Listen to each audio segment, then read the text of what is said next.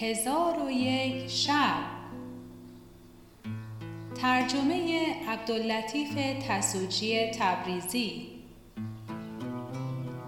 راوی فرزانه عالمی.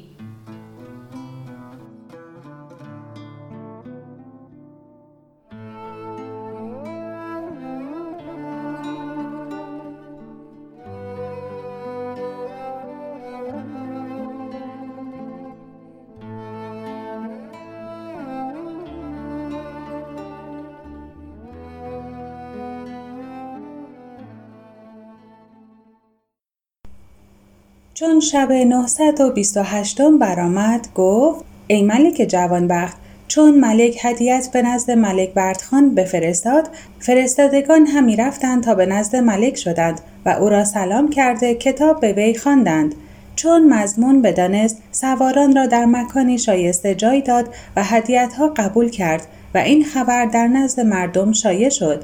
ملک را فرحی سخت روی داد و آنگاه پسر شماس را حاضر آورد و رئیس آن ستن سوار بخواست و کتابی را که از نزد ملک هند آورده بودند او را به پسر شماس داد.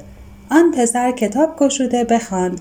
ملک را مسرتی بزرگ روی داد و با رئیس سواران اتاب همی کرد و او دست ملک بوسه می‌داد و عذر می‌خواست. و دوام زندگانی و خلود نعمت ملک را دعا می گفت تا اینکه ملک از او خشنود شد و اکرامش کرد و او را و همراهان او را عطای جزیل بفرمود و هدیت های لایق به ایشان از بحر ملک مهیا کرد و پسر شماس را به رد جواب فرمان داد. در آن هنگام پسر شماس جواب بنوشت و خطاب نیکو کرد و به اختصار بکوشید و ادب رئیس و فرستادگان دیگر را بیان کرد چون کتاب به انجام رسانید بر ملک عرضه داشت. پس از آن ملک کتاب را مهر کرده به رئیس سواران داد و او را بازگردانید و جمعی از لشکر خود با ایشان بفرستاد که ایشان را به نواحی بلاد خیشتن برسانند. رئیس با سواران همی رفتند تا نزدیک ملک برسیدند و هدیت ها بگذاردند و کتاب بدادند و از آنچه دیده بودند ملک را با خبر کردند. ملک را فرحی سخت روی داد و رئیس را بنواخت. او را کار به دینجا رسید. و اما ملک وردخان از طریق ناسوا بازگشت و توبه کرد و زنان را ترک نمود و به اصلاح مملکت بپرداخت و وزارت به پسر شماس بسپرد. رعیت شادمان شدند و بیم ایشان برفت و از عدل و انصاف ملک خورسند گشتند و ملک و وزیر را دعا گفتند. پس از آن ملک با وزیر گفت تو را در انتظام مملکت و اصلاح رعیت که به حالت نخستین بازگردن چیست؟ گفت ای ملک دل از معصیت ها پاک کن و از لحو و اشتغال به زنان درگذر و بیخ معصیت از دل خود برکن ملک پرسید بیخ معصیت کدام است؟ وزیر جواب داد آن پیروی از زنان است و پذیرفتن سخن ایشان زیرا که محبت زنان عقول را تغییر دهد و طباع سلیمه را فاسد گرداند و سخن مرا گواه و دلایل روشن است که اگر تو در آنها تفکر کنی از سخنان من بینیاز شوی. پس تو خاطر به یاد زنان مشغول مکن و مهر ایشان از دل برکن که خدای تعالی به پیغمبر خود موسی فرموده که از زنان بپرهیز و یکی از ملوک به پسر خود گفته ای فرزند چون پس از من در مملکت قرار گیری به زنان بسیار مایل مباش که گمراه شوی و رأی تو فاسد گردد. و برهان این که گفتم حادثه است که به سلیمان داوود علیه السلام که خدای تعالی او را به علم و حکمت و مملکتی بزرگ مخصوص گردانیده بود روی داد و او را لغزشی از زنان شد و مسئله این بسیار است ولی من سلیمان علیه السلام را گفتم. از آنکه هیچکس سلطنتی چون سلطنت او نداشت که همه پاچهان روی زمین او را اطاعت می کردند. و ای ملک بدان که محبت زنان مایه هر بدی است. آدمی را سزاوار این است که از ایشان به قدر ضرورت اکتفا کند و به دیشان مایل نشود که ایشان مردان را فاسد کنند و به حلکت اندازند. ای ملک اگر تو تمامت سخن من بپذیری تمامت کارهای تو منظم گردد و اگر سخن من ننیوشی پشیمان شوی ولی پشیمانیت سود نبخشد. ملک گفت از میلی که مرا به زنان بود درگذشتم چون قصه به دینجا رسید بامداد شد و شهرزاد لب از داستان فرو بست. چون شب 929 برآمد گفت ای ملک جوانبخت ملک بردخان با وزیر خود گفت من از میل زنان درگذشتم و از دوستی ایشان بازگشتم. ولیکن پاداش ایشان چگونه دهم که شماس پدر تو از کید و مکر ایشان کشته شد و هرگز قصد من آن نبود و نمی‌دانم عقل مرا چه شد که در کشتن وزرای خیش با ایشان موافقت کردم. پس از آن ملک آه کشید و گفت افسوس از کشته شدن وزیر من و حیف بر رأی استوار و تدبیر نیکوی او. پس از آن وزیر جواب داده گفت ای ملک گناه تنها از زنان نیست که ایشان به متاهای خوب هم میمانند که نظارگیان بر آنها گرد آیند. هر کس که به شرا کردن میل کند از آن بزاعت به وی بفروشند. و کسی که مشتری نباشد کسی او را جبر نکند بلکه گناه از کسی است که مشتری باشد. خواسته از کسی که مذرت آن متا بشناسد. پدرم بسی با تو پند گفت و تو را از زنان من نمود. تو پند او نشنیدی. اکنون من نیز را از آنها همی ترسانم که زینهار زینهار بر ایشان راه مده و سخن ایشان منیوش. در آن هنگام ملک گفت ای وزیر چنان که گفتی گناه از من است ولی تقدیر چنین بود. وزیر جواب داد ای ملک اگر خواهی که به این خطا بر تو نماند جامعه ظلم و بیدادگری برکن و حله عدل و انصاف بپوش و مخالفت هوای خیش کن و به مولای خود طاعت آور و به سیرت ملک عادل که پدر تو بود بازگرد و حقوق رعیت ادا کن و دین خود نگاه دار و در عاقبت کارها نظر کن و به ضعیفان مهربان شو که اگر این کارها کنی تو را وقت خوش گردد. و خدای تعالی به رحمت خود بر تو نظر کند و حیبت تو را در دل خلق بیاندازد و دشمنان تو را پرکنده سازد. ملک گفت ای وزیر دل مرا زنده کردی و سینه مرا شاد نمودی و دیده بصیرت مرا پس از نابینایی روشنی دادی. اکنون مرا قصد این است که هرچه تو گفتی به جای آورم و جور و ستم و شهوت ترک کنم و خود را از این تنگنا بیرون آورم. و از بین به ایمنی گرایم و سزاوار این است که تو نیز مسرور و فرهناک شوی. زیرا که من با این سال خوردگی فرزند تو شدم و تو به آن خردسالی پدر من گشتی. مرا فرض است که در بردن فرمان تو بکوشم و شکر خدای تعالی به جا آورم که مرا رأی متین تو هدایت کرد و حزن و اندوه از من ببرد و به تدبیر تو بلیت از رعیت من بگردانید. تو اکنون مدیر مملکت منی و به هر چه حکم کنی بپذیرم و بر تو جز نشستن به کرسی نپسندیدم. اگرچه خردسالی ولی عقل تو بزرگ است. وزیر گفت ای ملک مرا بر تو فضیلتی یا مزیتی نیست و من پرورده نعمت تو هستم و پدر من نیز پرورده احسان تو بود و ما همگی به نیکویی ها و احسان های تو اعتراف داریم و چگونه معترف نباشیم که تو حافظ و حاکم ما هستی و شر دشمنان از ما دور همی گردانی ما اگر به طاعت تو جانها بذل کنیم صد یک از فریضه تو به جا نیاورده باشیم. ولیکن به درگاه حضرت باری تضرع و زاری هم می کنم که بر ما ولی گردانیده و در میان ما حکم کرده و از خدای عزوجل مسئلت کنیم که تو را عمری طویل عطا کند و در تمامت کارها تو را رستگار گرداند و به مهنت روزگارت گرفتار نکند و تنگی و گرانی و بلا از مملکت تو دور سازد و تو را از دنیا و آخرت تمتع بخشد. انه علی کل شیء قدیر.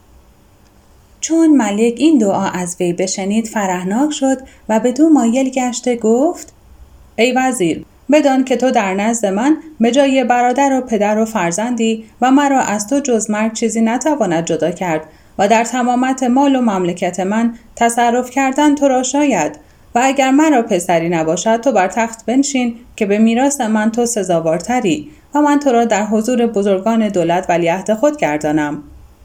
چون قصه به دینجا رسید بامداد شد و شهرزاد لب از داستان فرو بست. چون شب 930 برآمد گفت ای ملک جوانبخت پس از آن ملک وردخان کتاب را فرمود که به تمامت بزرگان دولت و نواب بنویسند که در نزد ملک حاضر آیند و در شهر ندا در دهند که عمرا و سرهنگان و خدم و حشم و علما و حکما حاضر شوند. آنگاه ملک دیوانی بزرگ برپا کرده تمامت خاص و عام قصد پیشگاه ملک کرده تا یک ماه به عیش و نوش همی گذاردند. پس از آن ملک تمامت حاضران را خلعت بداد و عطیت ها فرمود و شش تن از عالمان و حکیمان را به تصدیق پسر شماس به وزارت برگزید که زیر دست پسر شماس باشند و ایشان را جامعه وزارت بخشود و به ایشان گفت شما وزیران من هستید ولی از ساعت پسر شماس بیرون نروید. اگرچه او را سال عمر کمتر ولی عقل او بزرگ است. پس از آن ملک ایشان را به کرسی ها بنشاند و از بحر ایشان ارزاق و نفقات مقرر داشت و به حاضران نیز انعام کرده ایشان را خوشنود و خرسند گردانید و عاملان خود را به عدل و داد فرمان داد. آنگاه وزیران دوام عزت و بقای سلطنت را دعا گفتند و ملک فرمود که شهر را بیارایند و شکر پروردگار به جا آورد. ملک را با پسر شماس کار به دینجا رسید. اما زنانی که سبب کشته شدن شماس و وزرا شده بودند پس از آنکه حاضران هر یک به مکان خیش بازگشتند ملک پسر شماس را با شش وزیر بخواست و با ایشان خلوت کرده گفت بدانید که من از راه راست منحرف بودم و از قایت نادانی پند نمیپذیرفتم و سبب همه اینها ملاعبت زنان و خدیت آنها بود که من گمان می کردم سخنان ایشان نصیحت است. ولی زهر کشنده بوده و اکنون دانستم که ایشان جز حلاک من قصدی نداشتند و بدین سبب مستوجب عذاب و مستحق عقاب هستند. شما را در حلاک ایشان رأی چیست؟ وزیر اعظم پسر شماس گفت ای ملک من نخست با تو گفتم که گناه مخصوص ایشان نیست بلکه زنان و مردانی که سخن ایشان بپذیرند در گناه شریکند ولیکن زنان در همه حال مستوجب پاداشند که بر تو جسارت و خدیعت کردند و سخنی گفتند که از ایشان شایسته نبوده. اکنون ایشان سزاوار هلاکند ولیکن مصیبتی که به ایشان نازل گشته ایشان را بحث است. تو ایشان را در منزلت خدمتکاران بدار. پس از آن بعضی از وزرا ملک را بدان اشارت کردند که پسر شماس گفته بود و بعضی دیگر پیش رفته ملک را سجده بردند و گفتند ای ملک اگر در حلک ایشان ناگزیری آنچه ما می‌گوییم چنان کن. ملک پرسید رأی شما چیست؟ گفتند یکی از خواستگان خود را بفرما زنانی که با تو خدعه کردند بگیرد و به خانه که در آنجا وزرا کشته شدند داخل کنند و ایشان را در آنجا محبوس گردانند و بفرما که ایشان را تعام و شراب چندان دهد که صد رمق نمایند و ایشان را هرگز نگذارد که از آن مکان بیرون آیند و هر کس از ایشان به عجل خود بمیرد در میان ایشان به حال خود گذارد تا اینکه همگی در آن مکان بمیرند و این کمترین پاداش ایشان است که چنین فسنه بزرگی را سبب گشتند بلکه اصل همه بلیت ها و فسنه ها که در عالم روی می دهد ایشان هستند. ملک رأی او را بپذیرفت و چنان کرد که او گفته بود آنگاه چهار تن از کنیزکان جبار را بخواست و زنان را به دست ایشان داد و فرمود که ایشان را به قتلگاه وزیران داخل کنند و از بحر ایشان اندکی آبانان دهند و زنان را اندوه بزرگ و حزن سخت روی داد و از کردار خیشتن پشیمان گشتند و خدای تعالی در دنیا ایشان را مزلت و خاری داده عذاب آخرت هم از بحر ایشان مهیا کرد. آن زنان پیوسته در آن مکان تاریک بودند و هر روز از ایشان جمعی میمرد تا اینکه یک سر هلاک شدند و خبر این حادثه در تمامت شهرها و ناحیتها شیوع یافت. والله اعلم. حکایت ابو غیر و ابو سیر. و از جمله حکایت ها این است که در شهر اسکندریه دو مرد بودند. یکی سباق که ابو غیر نام داشت و دیگری دلاک که ابو سیرش می گفتند و با یکدیگر همسایه دکان بودند و آن سباق مردی دروغگو و شریر و بیشرم بود و همه گونه سباقت خوب می‌دانست ولیکن با هیچ کس سخن راست نمی گفت و اگر کسی متایی از بحر سباقت نزد می آورد نخواست اجرت خود می گرفت و در اکل و شرب صرف می کرد و او را خورش و پوشش لذیذ و فاخر بود. وقتی که خداوند متا نزد او آمده متا از او می‌خواست در جواب می‌گفت فردا پیش از آفتاب بیا تا متا تو را رنگ کرده بدهم. خداوند حاجت سخن او را باور کرده می‌رفت. سباق با خود می‌گفت که یک امروز هم قنیمت است. پس چون فردا می‌شد خداوند متا حسب الوعده میآمد. سباق می‌گفت فردا بیا که من دیروز کار نکردم و مهمان داشتم. چون فردا شود پیش از آفتاب نزد من آی و متاع خیش رنگ گشته بگیر. پس روز سیوم خداوند متا نیز می آمد. سباق می گفت دیروز عذر داشتم از آنکه زن من شب زاییده بود و من روز به جمع آوردن مایحتاج مشغول بودم. ولکن فردا بیا متاع خود را بگیر. آنگاه خداوند متا می‌رفت و هنگام میعاد باز میآمد سباق حیلتی دیگر می ساخت. چون قصه به دینجا رسید بامداد شد و شهرزاد لب از داستان فرو بست.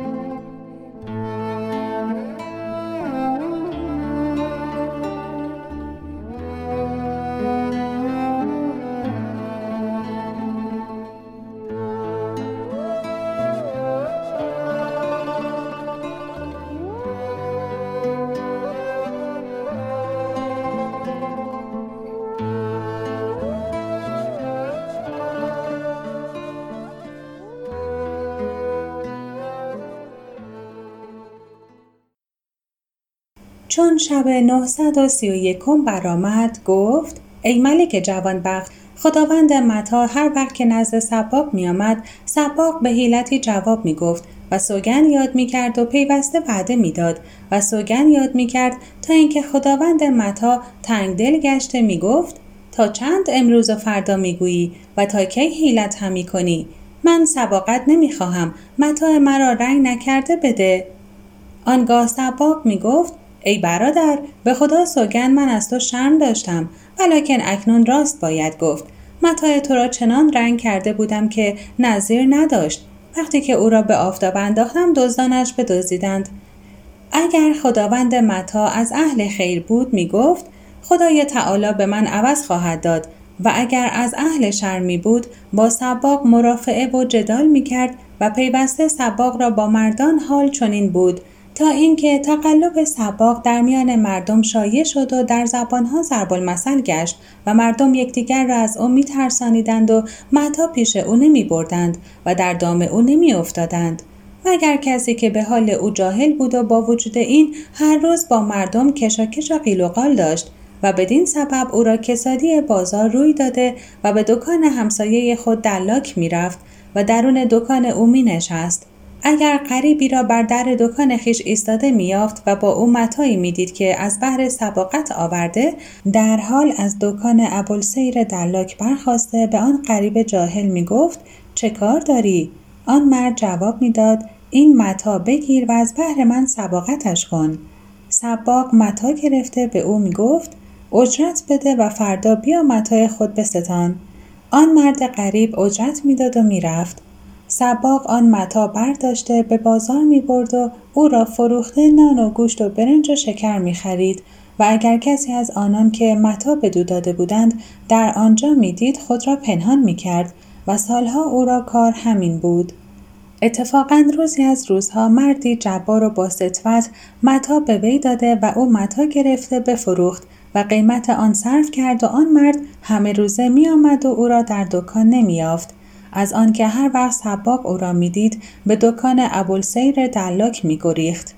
پس چون آن مرد او را در دکان نیافت و از آمدن و رفتن آزرده گردید به سوی قاضی رفت و از خادمان قاضی یکی را بیاورد و دکان را در حضور جماعتی فرو بسته در را مهر کرد و در آنجا جز پاره تقارهای شکسته چیزی نبود که به عوض متاهای خود بردارد. پس از آن خادم قاضی کلید گرفته با همسایگان گفت سباق را بگویید که متاع این مرد بازپس دهد و کلید دکان خود بگیرد. پس آن مرد با خادم قاضی از پی کار خود برفتند.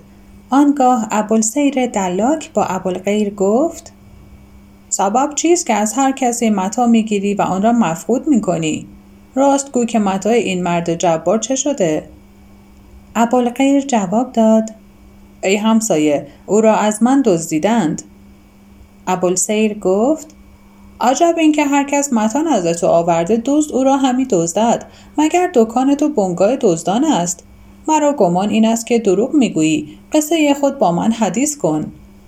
سباق گفت ای همسایه هیچ کس از من چیزی ندزدیده. ابوالسیر پرسید پس متاهای مردم چه کرده ای؟ سباق جواب داد من این کارها از پی چیزی همی کنم که مرا صنعت کساد است و خود فقیرم پس از آن همه کسادی بازار خود با دلاک بیان کرد و ابوالسیر نیز کسادی بازار خود حدیث کرد و گفت من استادی هستم که در این شهر مانند ندارم ولیکن به سبب اینکه بیچیزم کسی سر پیش من نمی تراشد و من این صنعت را ناخوش می دارم. سباق جواب داد من نیز از صنعت خود به سبب کسادی آن بیزارم ای برادر چرا باید در این شهر مقیم شویم؟ بهتر این است که من و تو به شهرهای دیگر سفر کنیم که صنعت ما در همه شهرها رواج دارد و اگر سفر کنیم از این اندوه بزرگ نجات خواهیم یافت. و پیوسته سباق محاسن سفر از بحر دلاک بیان کرد تا اینکه دلاک را به سفر رغبت افتاد و سفر را یک دل گشتند. چون قصه به دینجا رسید بامداد شد و شهرزاد لب از داستان فرو بست چون شب 932 برآمد گفت ای ملک جوانبخت ایشان در سفر یک دل گشتند و ابوالغیر فرهناک شد و گفته شاعر برخواند بی سفرها مرد کی خسرو شود؟ از سفرها مرد کی خسرو شود؟ وقتی که ایشان عزیمت سفر کردند سباق با دلا گفت ای همسایه اکنون با یکدیگر همسفر شدیم و در میان ما جدایی نماند. سزاوار این است که ما پیمان بربندیم که هر کدام از ما کار کند هر دو صرف کنیم و هرچه زیاد بماند در صندوقی بگذاریم. چون به اسکندریه بازگردیم اندوخته را بلسویه قسمت کنیم. دلاک گفت آری چنین کنیم. پس از آن دلاک دکان فرو بسته کلید به خداوند دکان داد و سباق کلید در نزد خادم قاضی گذاشته سفر کردند و در بحر ماله به کشتی بنشستند. از نیکبختی دلاک این بود که در کشتی جز او دلاکی نبود و در آن کشتی جز ناخدایان 120 مرد بودند. پس چون بادبان کشتی بگشودند دلاک با سباق گفت ای برادر اینجا دریاست و ما را به اکل و شرب احتیاج است. ما چندان توشه بر نداشتیم اکنون باید در میان مردمان بگردیم. شاید یکی از ساکنان با من بگوید ای دلاک سر من بتراش. من نیم درم یا یه قرص نان یا یه شربه آب گرفته سر او بتراشم تا من و تو منتفع شویم. سباق جواب داد بسیار خوب است چنان کن. پس سباق سر به زمین نهاده بخفت و دلاک برخواسته لنگ به دوش انداخته تا سک بگرفت و جلبندی برمیان بست و در میان ساکنان کشتی همی گشت. یکی گفت ای استاد سر من بتراش. دلاک سر او بتراشید. آن مرد نیم درم به وی داد. دلاک گفت ای برادر به این نیم درم حاجت ندارم. اگر مرا قرصه نانی دهی در این دریا از برای من سودمندتر خواهد بود که مرا رفیقی هست و توشه درست نداریم. آن مرد او را قرصه نانی و پاره پنیری داده تا سک او را پر از آب شیرین کرد. دلاک آنها را گرفته به سوی سباق آمد و به او گفت این نان و پنیر بخور و این آب شیرین که در تاسک است بنوش. سباق آنها را گرفته بخورد و بنوشید و دلاک تاسک و لون گرفته در کشتی همی گشت. یکی را به قرصه نانی و دیگری را به پاره پنیری سر همی تراشید تا اینکه بازارش رواج گرفت. هر کس که می‌خواست سر می تراشید تا دو قرص نان و نیم درم نقره بیاندوخت و در نزد او از پنیر و زیتون چیزی بسیار جمع آمد.